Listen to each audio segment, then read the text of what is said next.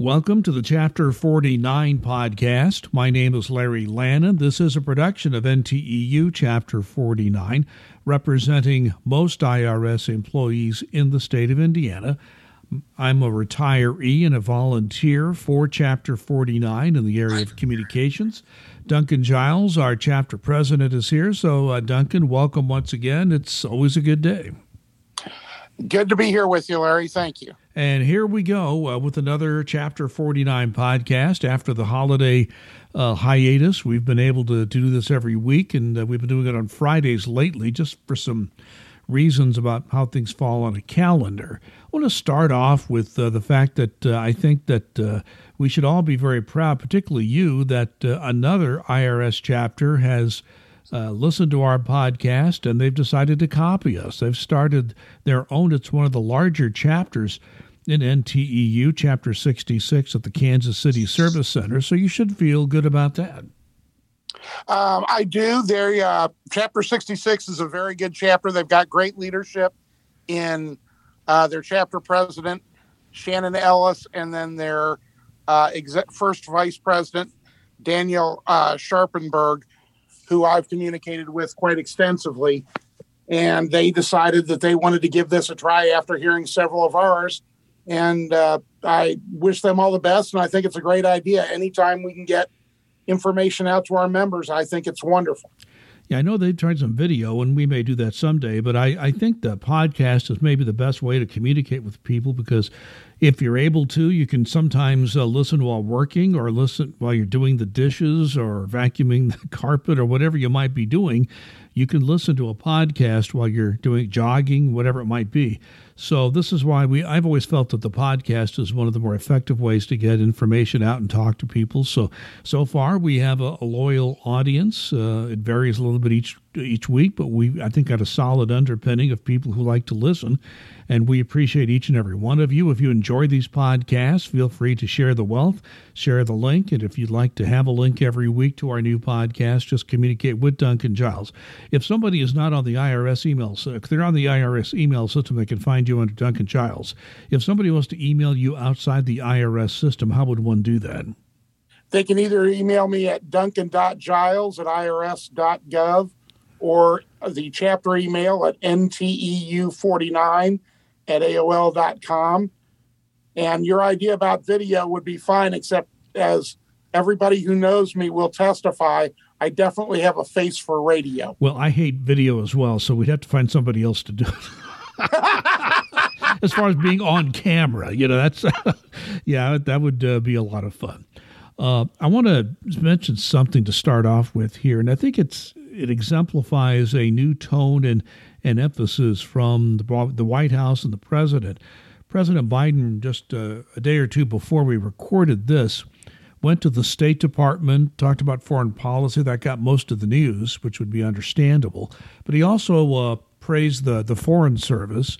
And in addition to that, he praised and, and talked about the entire federal civil service and what an important cog that is, and important work that we all do uh, in in the way to, to help the federal government work. And and Duncan, that's it's so good for those of us, uh, even those those of us who are retired, but certainly those still working, must uh, be a good feeling to know you have a president that appreciates your work. It really is, and I I give full credit to President Biden uh, and his administration for this. The reason I think it happens is because President Biden has spent a lot of time, many, many, many decades, well, years, but not that many decades, in the Senate, then eight years as vice president. He's very familiar with the work that federal employees do. And, you know, more than any other administration in recent memory, and that of either party, it doesn't matter which party, he knows what we do day in and day out. And not only does he know the good work that we do, he appreciates the efforts that we put in. So it's very good, and uh, I'm thankful to hear that type of uh, talk from an administration. I want to move on to a nuts and bolts issue. It's one of those great uh, issues we have in tax law so many times where there are unintended consequences. As Duncan and I have talked about on numerous uh, podcasts, as we all know, for something like the last quarter of 2020, Uh, Social Security withholding was held in abeyance, deferred, if you will, and now in, in 2021 that will be paid back over a year's time. But we're now finding out as people start to file their tax returns, particularly uh, people who are on the lower end of the income scale, that there's something called the most of us do t- with children take a child tax credit if uh, if eligible, uh, but there's something called the additional child tax credit, which is geared to lower income people who are working. Part of the formula to determine whether you're eligible and if so, how much additional child tax credit you get is tied to the amount of Social Security withheld. Well, guess what? A whole chunk of 2020 had no Social Security withholding, and you either do it uh, do the form yourself or you go on your software, and all of a sudden you find out either you have dramatically less credit or you have none at all. This has been brought to the attention of uh, the management by NTEU. What what's uh, management said in response so far? Well, the initial uh, reaction was very much along the lines of Austin Powers. Uh, first, we plan to shat ourselves, and then we're going to regroup. Um, at this point now, they're trying to figure out what to do because it comes up on the form 8812 when it's done electronically with some of these uh, software companies that you use for tax preparation. So they're reaching out to these companies to see what can be done. Um, we're trying to avoid having to do a massive amount of amended return 1040x's uh, for these folks who are the same ones that would qualify for the ACTC are also the ones that would get the the additional child tax credit would also have been the ones impacted by having the social security deferral so it's right now it's a mess. IRS is working diligently to try and fix it, but we're not sure yet what the fix is going to be. Well, and the tax law will have an impact. And uh, this is one of those situations where, because it is a tax law interpretation issue, uh, the IRS Office of Chief Counsel has to be involved. They have a long and arduous approval process, which you might imagine. So, uh, do we have any kind of interim? Do you think the IRS will at least give us some interim guidance on what to do in the meantime? I would hope they would come out with something interim or um, frequently asked questions. But unfortunately, when it comes to this type of situation, right now in the frequently asked questions in regards to the Social Security deferral, it still doesn't mention how the payback should be done. And that was done back at the end of the year. They haven't updated that. They want to, uh, you know, they're getting ready to come out with an update about the extra annual leave that you were able to carry over into the 2021 uh, pay period calendar year. Well, that's already passed too. So, it, you know, our, our record on IRS's record on frequently asked questions or getting out guidance quickly, unfortunately, is not good. I understand wanting to dot the I's and cross the T's. But I go back to one of my favorite sayings from a former commissioner, Charles Rossotti, and I use this all the time. I'd rather be roughly right than precisely wrong. oh, that that is so true. You know, I uh, as I've mentioned before, I've taught classes for tax professionals after retirement for about five years for Indiana University, and uh, you hear from the tax professional community when they bring something to the attention of the service where some guidance is needed, something falls to the cracks like, like this situation. You don't hold your breath for the answer. They'll tell you, we, we're on it, we're dealing with it, but don't expect that answer right away. And part of that is they want chief counsel wants to be right. You know, they, roughly right's better than precisely wrong, as uh, past Commissioner Rossotti has said. So we're still waiting on that. So if it impacts you, well, NTU is, is doing its best to get the answers, or at least if there's an interim answer, we can get you. So far, there's there's been no precise response on this, but we're waiting. Yeah, NTU is pushing hard, but in situations like this, unfortunately, the only thing slower than the IRS is me in the 100 yard dash. Well, when you have tax compliance as part of your job, it's nice to know what the law is so you can comply. I mean, it's that would not be like, helpful. Yes, not like it's a mood. And speaking of that, we have yet another issue, and this has to do with um, hacking, I guess, fraudst- mostly fraudsters. I mean, let's face it, you know, the, the government, with, with knowing that uh, the COVID crisis and pandemic had severely damaged the economy, the government was quick to try to get extra unemployment benefits out to people, uh, and that to, to get that money in circulation. Well, part of that is that you know maybe there wasn't everything checked out the way it should have been, or in normal circumstances. So what's happening is some fraudsters have been filing social, not social security, some fraudsters have been filing unemployment benefits for people who don't even know these benefits have been claimed and it's been sent to the fraudster, not the uh, person whose name is on it. And we're now getting reports of people receiving a 1099G, which is how you report unemployment benefits received.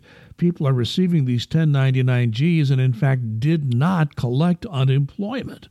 Again, this can have an impact on, on people's tax compliance.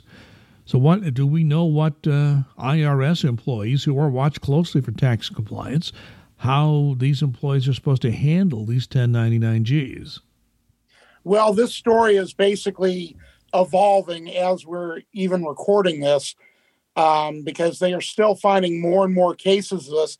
Even people in charge of fraud for unemployment in different states are getting hit by this um, which I find fascinating and very ironic.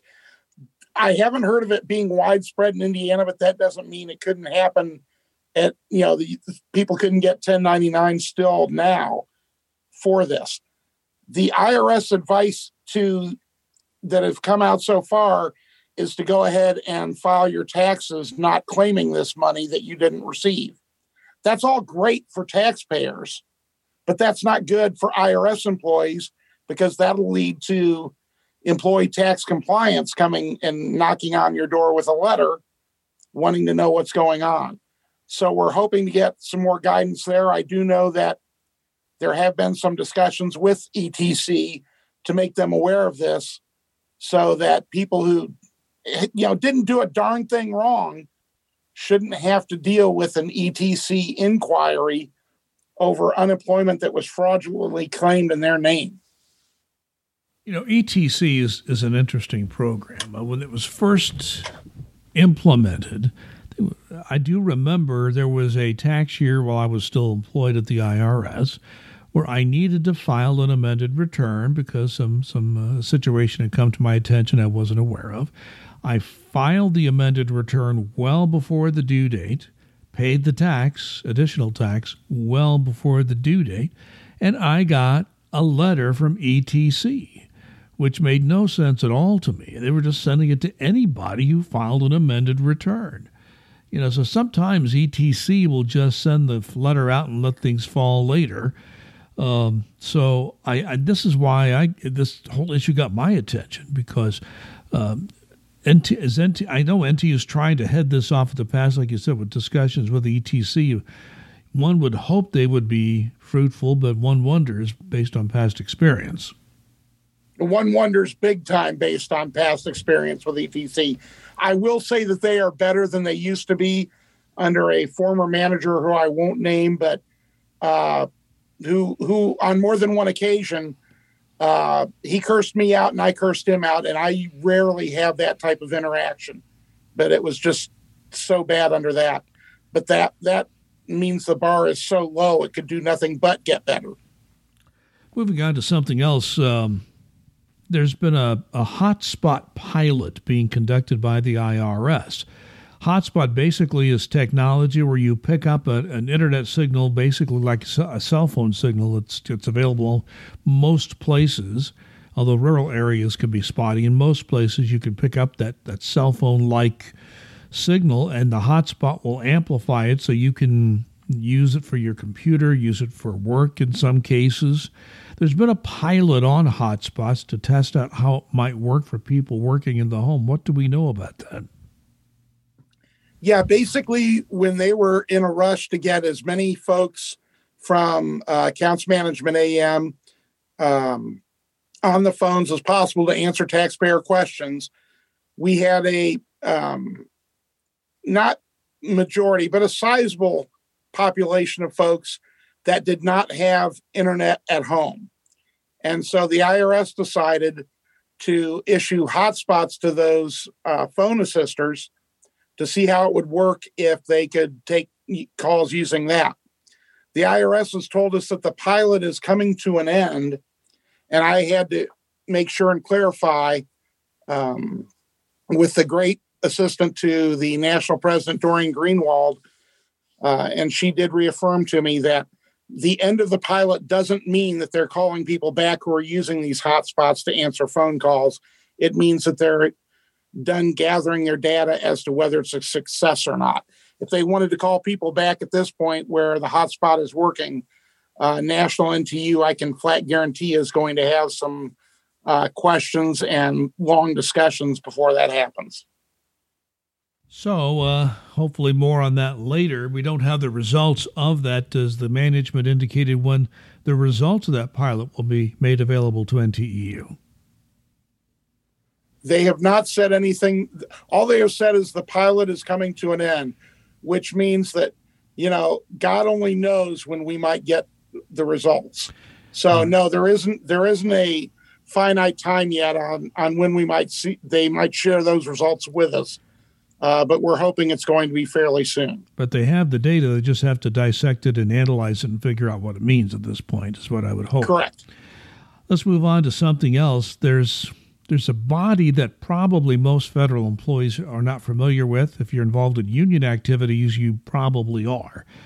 It's uh, the acronym is FSIP. It stands for Federal Services Impact Impasse Panel. It's basically called the impasse panel by most people. This is the body that settles labor disputes between management and, and, and the unions within the federal sector. And if uh, an agreement cannot be reached on, on some uh, matter, usually contracts of some sort, uh, they bring in neutral uh, people to try to, to get an agreement. If that can't be done, they will make a decision. The impasse panel the last four years has been a very interesting group, not very friendly to employees, but that's one thing. Uh, what NTU has seen is that the impasse panel went way beyond that and in some situations created its own law, uh, made rulings that did not even appear to be consistent with the statutes that govern its work. I mean, it's it's it's it's way beyond. We found way beyond just being not friendly to employees and unions and too friendly to management. It was just a radical kind of thing, and uh, NTEU has many pending cases in court, which we hope will be taken care of now. So basically, the Federal Services Impasse Panel of the President, President Biden, has asked for the resignations of all the members. I think all but one did resign, and that person was fired. So there'll be a new Federal Services Impasse Panel. This is not unprecedented. George W. Bush did the same thing when he became president. So the firing of the impasse panel by a new president is allowed under the law. The Federal Labor Relations Authority, which also has uh, an impact on relations between unions and, and management in the federal sector, now has a, a, a new uh, head of that as well. So we're seeing some changes. Let's just stay with the impasse panel for a moment. I know this is a bit arcane for some people. What does the change in the impasse panel mean for the average IRS employee? Uh, it is actually huge. Having having dealt with uh, an NTU team that has gone before the impasse panel, I'm very familiar with how they work. And what's what's happened is it's always been natural. If you have one type of administration, they're going to be more pro management. If you have another, they're going to be more pro labor. But there's a uh, you know, the pendulum doesn't swing that far one way or the other. It, will tilt, but it won't swing that way one way or the other. Uh, this latest FSIP that we've had has, as you um, indicated, has just been absolutely ridiculous in not coming anywhere close to what independent third parties have recommended, what the statutes say. They've created their own law um, impose things that are just so draconian. Uh, it is absolutely ridiculous. And we were, you know, our contract is up here at the IRS, and we're getting ready to go into, and we will be this spring in the negotiations. And if we went in there, all IRS would have to say is, no, no, no, we don't like anything. We don't like anything. And if they'd have gone before the impasse panel, the impasse panel could have just agreed with everything that the IRS had proposed, regardless of whether it made any sense legally or otherwise. And that is a scary, scary, scary thing. Now that we're going to have members that are going to be more balanced, um, we're not going to get everything we want, but we're going to be able to make rational arguments over our positions. And we believe that they'll be heard fairly. And that's absolutely essential when you're dealing with these types of situations where the parties just get so entrenched one way or another that they just can't come to a meeting of the minds. The vast majority of contractual things will be able to come to a meeting of the minds. You know, one side or the other might not be that happy with it, but we can live with it. But there are some things that come out that you can't live with. A great example is quality step increases. That's where we went to the last time with the impasse panel because we wanted to make sure that it was done fairly, correctly, you know, due to gender, age, um, everything else, and along racial lines of the whole nine yards. But we could not come to an agreement, so it went to the impasse panel. And basically, we were negotiating up right up until the time we decided let the impasse panel take care of it because we're not going to agree to anything that the IRS is proposing on this because we don't believe it'll be fair and equitable. So, and the impasse panel came back with something we didn't like, and that was, you know, a panel that wasn't overly anti union. So it could be, it could have had devastating effects on the working conditions for IRS employees. I think it's worth mentioning, Duncan, that many of the benefits that people at the IRS receive in the bargaining unit were, and even some people in non-bargaining, because we, we set the stage for this, um, that you know NTEU guarantees these benefits through the contract. Telework is one example. Uh, awards would be another example.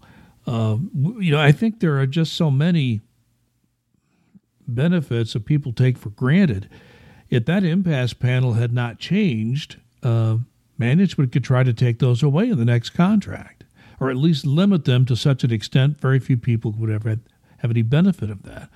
So this that's why I think uh, the impasse panel change by the president is quite important to all employees. There are so many benefits one gets from the NTEU contract uh, that uh, they would all be in peril if the impasse panel was, and this is not a matter, as you said, Duncan, of the impasse panel always going along with the union. They were just, uh, they at least were dependable to take a, a decision based on the merits and the facts. And the recent impasse panel, really, based on the evidence we could see, just wasn't doing that. So that's my two cents worth. Yeah, they just, yeah, the most recent panel was just out to gut employee rights, quite frankly um, union. They wanted to disembowel unions at every chance they got, and they wanted to eviscerate any employee rights that they could.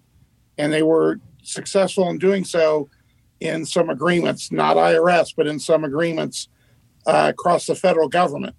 NTU has fought back where we where it's impacted us directly and the employees we represent in different agencies and gone to federal court because as you said, they're just they weren't based in any sort of statute, law, anything of that nature. They were just pulling things right out of the air that had no relation to anything aside from the fact that it was their whim. Let's move to a, a COVID related issue. Uh, President Biden issued a, an executive order. Tell me if I get this wrong, but I believe it says that any government office office should be not over 25 percent capa- excuse me capacity due to COVID spacing and so forth. So, has the IRS been compliant with that? Are all IRS uh, posts of duty around the country at 25% capacity? Oh, absolutely. Absolutely. And I'm going to be Mr. Universe this year as well. I was waiting for the next um, line on that. Yeah. yeah. right now, apparently, there are about 85 posted duties across the country that are over the 25% capacity. None of those are in Indiana. In Indiana, including at a call site in Indianapolis Federal Building, the people that are not teleworking, that are working inside the building, it is less than 25% of the workforce, and they are all properly distanced, social distance. But a lot of it is in uh, in service centers for the most part, but some of your larger posted duties across the country that have sizable uh, uh, taxpayer offices TACs. They, their IRS has said they're trying to look at this, but they have some things that are quote essential uh, that need to be done that will require a more than twenty five percent attend, uh, basically putting people in there. So it's it's going to be interesting to see um, how we get these executive orders um, correctly imposed and also still be able to do the business of the service. It's going to be interesting in in some of those places. So, are taxpayer assistance centers essential, or do we have an answer on that? Depends on the day. Um, I think that right now they are considering them essential, which is quite a switch from it has been. You know, uh, as you and I both know, they've let those uh, TACs across the country pretty much die on the vine because the cost per interaction is much less on having them do it via phone, and even much less, even for that, uh, do it online. But they are now starting to staff those TACs up and are thankfully, um, regarding them as more important because there are a lot of low income taxpayers and elderly taxpayers who just aren't comfortable um, either, you know, God knows, using a computer or talking on the phone or waiting on the phone. They want to talk to somebody in person, and that's what they're most comfortable with. So I do believe that the IRS is looking at them as more essential employees nowadays. And I think that does have an effect and an impact on the uh, 25% capacity. I would say, based on what you've told me, there's not an office, even including the call center in the whole IRS in Indiana, that comes even close to 25% at this point. That would that's my understanding from what I've been able to hear and what I've actually seen. Yeah.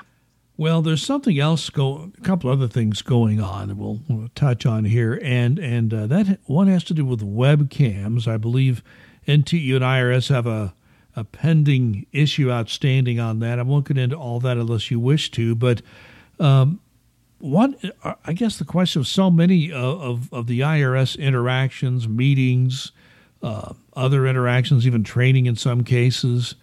Uh, can the management say that you must use the webcam if you have one? I assume the laptops have them installed. Are you required to use a webcam? Absolutely freaking not. And that's part of the national agreement.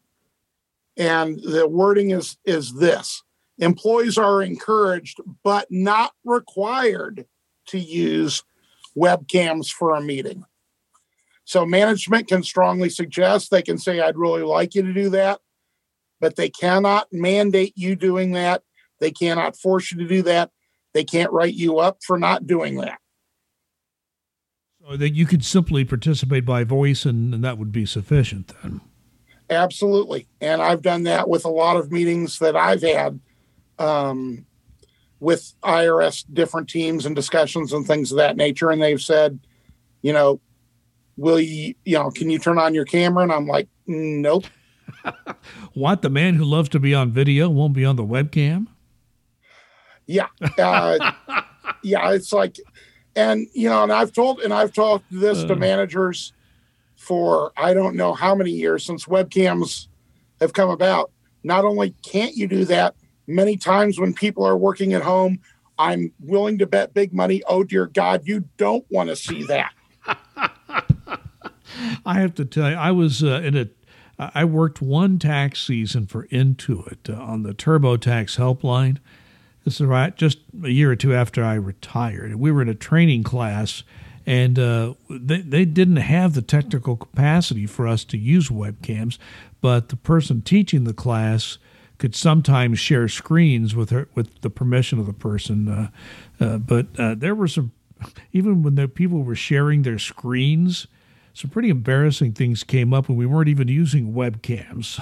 I don't know. I, I, I'm, I'm with you there. That's not something that even the management would always want to see. So, just no, I, I go back to um, an old steward and chapter treasurer we had named Brian Kostick, who is a revenue agent up in um, Fort Wayne, Indiana, who told management, "Yeah, I'm more than happy to wear, wear do a webcam.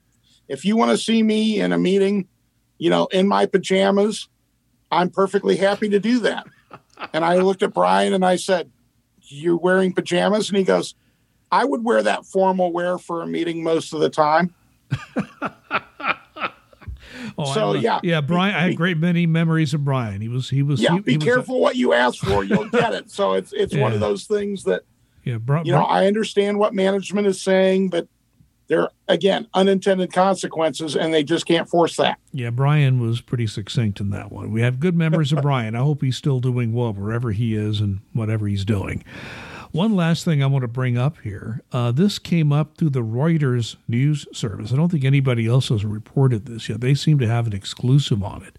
But based on a story that they have run on their wire service the National Finance Center, which does the payroll for IRS and a number of other federal agencies, appears to have been hacked. Now, I know NTEU was trying to find out what it can about that. It's probably one of those things that, you know, Treasury has to get involved with, but uh, has management communicated anything? I know NTEU's been pursuing this. What do we know, if anything? Uh, we know very little. We believe uh, that this is part of the massive hack that was done um, that's been identified as uh, Russian government hacking. Um, but we don't know the the length of it, the extent, and what was done. But we do know that the National Finance Center was hit, and I can tell you that National NTEU is pressing very, very hard to find out exactly what was hit, how bad it was, and then if we need to come up with credit protections as we have in the past, that we're going to insist on that. Okay, well, I think that uh, that wraps up our uh, issues for the week. Anything you would like to add before we wrap up yet another podcast? I just hope uh, everybody stays warm this week. Uh, it's supposed to get cold here in Indiana. I'm not sure about the rest of the country, but it's going to get really cold here. So stay warm, wear a mask, and, you know, if you're going into the office, be aware of your surroundings. We're still hearing a lot of chatter, nothing solid, nothing specific, but a lot of chatter about government buildings. And so we want to make sure that everybody is safe. That's that's my main goal always. I want my employees safe. And if you see National NTEU wants the employees safe. So we're always looking out for that. So just be aware. And if you say if you see something, say something something Absolutely. doesn't it doesn't look right or you see something suspicious get on the phone or whatever communication you have and, and let somebody know right away i in this environment i suspect it will be followed up upon very quickly all right Duncan Giles, you just heard him. He's our chapter president for Chapter 49. This you've been listening to the Chapter 49 prod, podcast. My name is Larry Lannon, a retiree, and I help with communications as a volunteer with Chapter 49. Uh, we appreciate you being with us. We hope to be back next week. In the meantime, please be safe and be kind.